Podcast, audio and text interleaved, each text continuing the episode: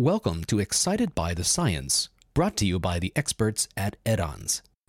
Hi everyone, I'm Philippa, and I'm back to talk about another great paper I found and why I think it's an important piece of research.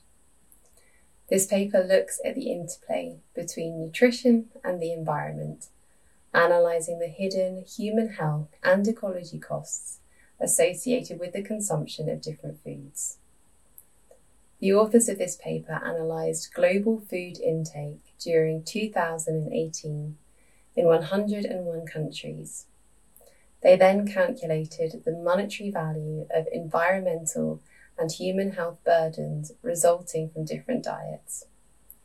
Finally, the authors modelled what the effects of key dietary changes on these hidden costs would be. The first finding was that globally, the hidden costs of food consumption on health were 8.3 trillion US dollars, and on ecosystem quality decline were 5.7 trillion US dollars, approximately double what consumers paid for food. Perhaps unsurprisingly, this burden was not equally distributed across countries with different incomes. For example, the hidden costs in the US were around six times those in Ethiopia. However, this difference was not primarily due to the fact that more food is consumed in Western countries, but rather to the higher consumption of animal sourced foods. Because of this, the authors modelled what the hidden costs would be if different diets were adopted, including a reduction in red meat consumption, as well as pescatarian, vegetarian, and vegan diets, which cut out meat, meat and fish, and all animal products, respectively. They found that vegetarian and vegan diets, where animal products were replaced with fruits, vegetables, and legumes, approximately halved the hidden costs associated with food consumption. However, the inclusion of processed animal product replacements resulted in smaller cost reductions. For example, vegetarian and vegan diets that included processed foods, such as meat and milk replacements, had about the same impact reduction as a pescatarian diet, which reduced hidden costs by about 40%. One particularly interesting aspect of this paper was the way the effect of diet on health from both a production and consumption perspective were integrated. The authors presented the effect on reductions in disease and premature mortality in terms of disability adjusted life years or DALYs, and concluded that food production related risks, for example, from things like changes to the ozone layer, particulate matter formation, and ionizing radiation, accounted for about a third of the total impact of diet on health, with the remainder of the effect due to the impact of different foods on the body.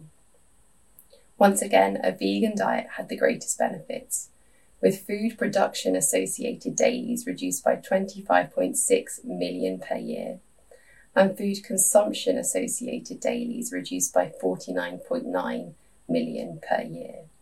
So, what impact did these results have? Although this paper is one of the first to look at the effect of different diets on ecology and health outcomes globally, the adoption of a particular diet is clearly unlikely to happen on that scale. Therefore, rather than suggesting that more people should become vegan, the diet that clearly had the biggest benefits in this study, the authors focus on the need for more sustainable livestock practices, including reducing water and chemical use, finding fossil fuel alternatives, and adopting organic partnering with farmers to implement these suggestions in an affordable way therefore seems like an important focus from both a research and a policy perspective. Building on this, something I would be interested to see more modelling of is how different agroecological farming methods would interact with the consumption of different diets to reduce health and ecology burdens. Are there solutions that would require modest changes from both consumers and producers, rather than either side needing to make drastic adjustments? Overall, I really enjoyed reading this paper and felt that the authors did a good job of explaining economic, ecological, and health perspectives in a clear and engaging way. I hope you go and check it out for yourself. Okay, I have to go now, but next time I find an interesting paper, I'll post again. Thanks for listening or watching.